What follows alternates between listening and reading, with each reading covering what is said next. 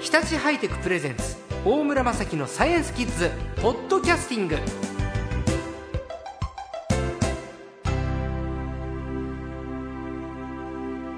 今週の最高も前回に続きましてサイエンスライターの小谷太郎さんですよろしくお願いしますよろしくお願いします。小谷さんご専門は宇宙物理学と観測装置開発ということなんですけれど全然関係ないお話を伺っていきます 大学の先生として科学の面白さを伝えるライターとしても活動されていらっしゃいまして「幻冬写真書」から「理系あるある」という本も出されているんですが先週ドップラー効果のお話だけで終わっちゃったんですけどこの本の中にね「あるある」っていうので4桁の数字を見ると10を作りたくなるってありますよね。僕ね子供の頃っていうか今もうさパスモとかスイカになっちゃって切符を手にしないじゃないですか、あ。はいで今切符買うと4桁の数字載ってるんですよ4682とか、はいはいはい。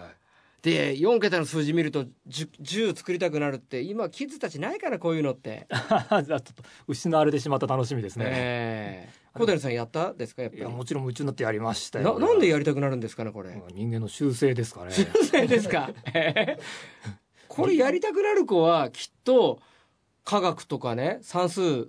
物理とかいろんなジャンルで伸びると思うんですけどいや それはそれはどうですかねえ。えそ頭の回転速くなると思うんですけどあのまあやることはぜひお勧めしますけれどもしかしはいそれが役に立つかどうかはちょっとあえの絶対自立ち信まがなすいよですよ。あとね社内広告の数学パズルについ集中しちゃうって ありますよね。ありますよいねや難しいのありますよあれ。はいここんなの小学生解けるのかなって問題ありますよね。ええ尊敬しちゃいますあれ。ああいうのもねついつい僕もだからだって例えば山手線で僕よく品川から新宿まで乗るんだけどは大い体18分ぐらいかかるんだけどたまに長く感じるでも車内にたまにねあの今なんか塾の広告とか見るわけですよはいはいありますよねクイズやるといやあっという間に新宿着いちゃったあれと思って ちょっと高田馬場まで行っちゃおうかみたいな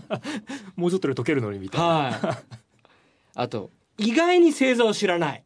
あこれはちょっと痛いな。いやあのもちろんあの、えー、とこれはあの僕は専門が宇宙なんですけども、この宇宙関係の研究者はえ意外に星座知らない人がいるんですそうなんですかそうなんですよ。いなんでですか。やそれは例えばあのもちろんあの望遠鏡でその空を見るのが大好きとかですね、暇さえあれば空を見上げてるっていう人もいらっしゃるんですけども、ええそうではなくて今の観測装置っていうのは、はい例えば人工衛星を使っていたり、はい。するとそうすると仕事はですね望遠鏡を覗くことじゃなくて、ええそれでもってコンピューターの前でその計算をしたりすることだったりするんですよ。ああ。いわゆる何座の、なんとかって関係ないってことですか。そうなんですよあでと人工衛星っていうのは夜も昼も関係なく観測できるし、あ。は地球の裏側にいても観測できますよねい。。はい。で例えばその人工衛星が新しい星を検出したっていうようなことがあったりすると、はいそうするとまあみんな喜ぶんですけどもいざその星がどっちの方角にあるんだっていうとちょっとうっと一瞬詰まっちゃったりするわけですえよ。ーそう、そんなもんですか。そうなんですよへえ、何でも知ってると思いきやい。やそんなことなくてですねですからたその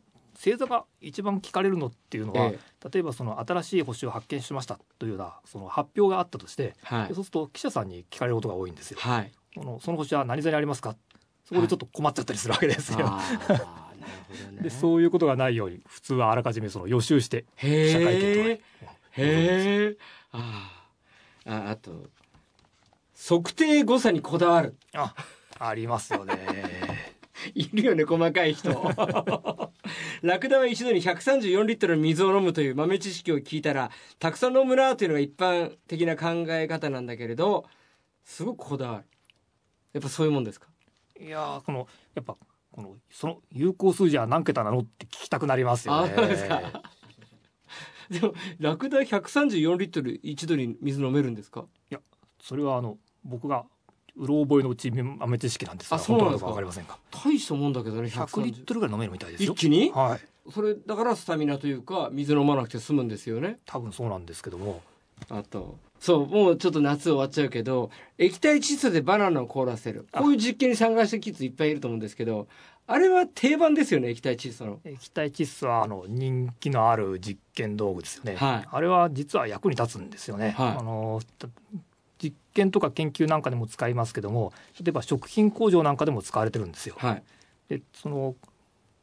食べ物を冷凍するとそうするとあの家庭で冷凍すると味が変わっちゃいますよねはい。味が変わるのっていうのは実はその細胞の中に氷の結晶ができちゃってうん細胞が壊れちゃうっていうのがあるらしいんですよ。凍らせると。はい、肉なんかも。はいはい。だけどこの液体窒素を使って急速冷凍すると氷の結晶が大きくならないので細胞が壊れなくてで味も変わらないというのはいい点があるらしいんですよ。ほまああの液体窒素だけじゃなくてドライ窒素とか冷凍機の大掛かりなやつを使うってことももちろんあるんですけど冷液体窒素はそういうふうにあの役立っていると。ええ結構旅行行くと僕冷凍みかん必ず買うんですけど駅でね、はいじゃあ冷凍みかんって冷凍じゃないですか、はいで液体窒素で凍らしたみかんと冷凍みかんは違うんですかねあそれは違うと思いますよ何かっていうと硬さが違うと思いますねカチカチになってるってことか、はい多分あの液体窒素で凍らした冷凍みかんは釘が打ってると思います、ね、ああそうかそうかカチカチで食べられないしはいでも冷凍みかんってこうこう凍ってカチカチに凍って溶けていく過程のシャリシャリ感を楽しむあものじゃそれないあでりすかますよねはいじゃあ液体窒素で一旦カチカチにしたものってあの元に戻る常温に戻るまでの間どんな食感になるんですかねいやあのそれも試さない方がいいと思いますそうですよか危ないいですか液体窒素温度のものを口に入れたらやっぱ凍傷になりますよあれでも液体窒素バナナ入れるとバナナは元に戻したらバナナの風味はの残ってるってことですよねはいあの完全に戻してから食べてくださいねそうですよねはいで冷凍バナナはあまり効かないじゃないですかあ確かにで冷凍バナナ美味しくないから多分やらないんですよねいやそれはわからないですねなぜだろうだって れだってみんなの家でさバナナ冷凍してる家あるみかんは冷凍するけどバナナあんまり凍らせないですよねバナナは熱帯の食べ物ですからねやっぱ凍らせると美味しくないかもしれませんね、そういうなんか空気であパインは凍らせると思うんだよね冷凍パインやったことないですないですかないですえ大村家あるあそうなんですええ僕ねあと桃は凍らせないですね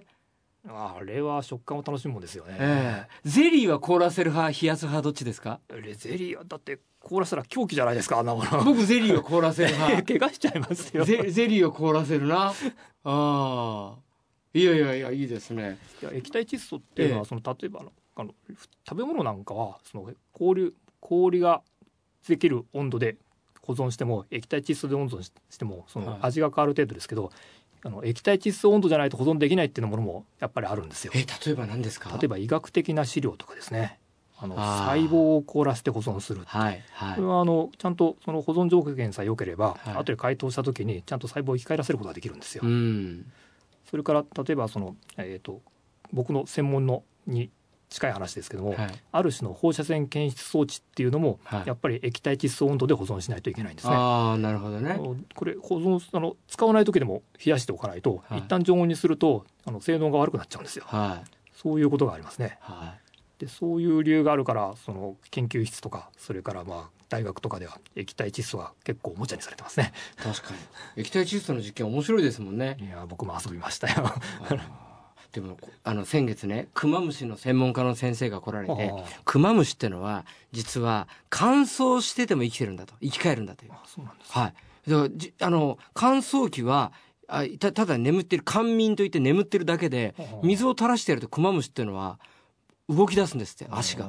だからら液体窒素は人工的に保存しなくちゃいけないじゃないですかクマムシは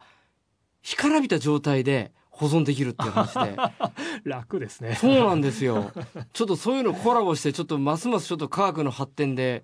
考えていこうじゃありませんいやかまあみかんもバナナも乾燥して保存した方が楽ですそねうなんですよいやーちょっといろいろあるあるあるものですねもう時間ですかいやいやまたぜひ遊びに来てくださいありがとうございます今週の最高はサイエンスライターの小谷太郎さんでしたありがとうございましたありがとうございました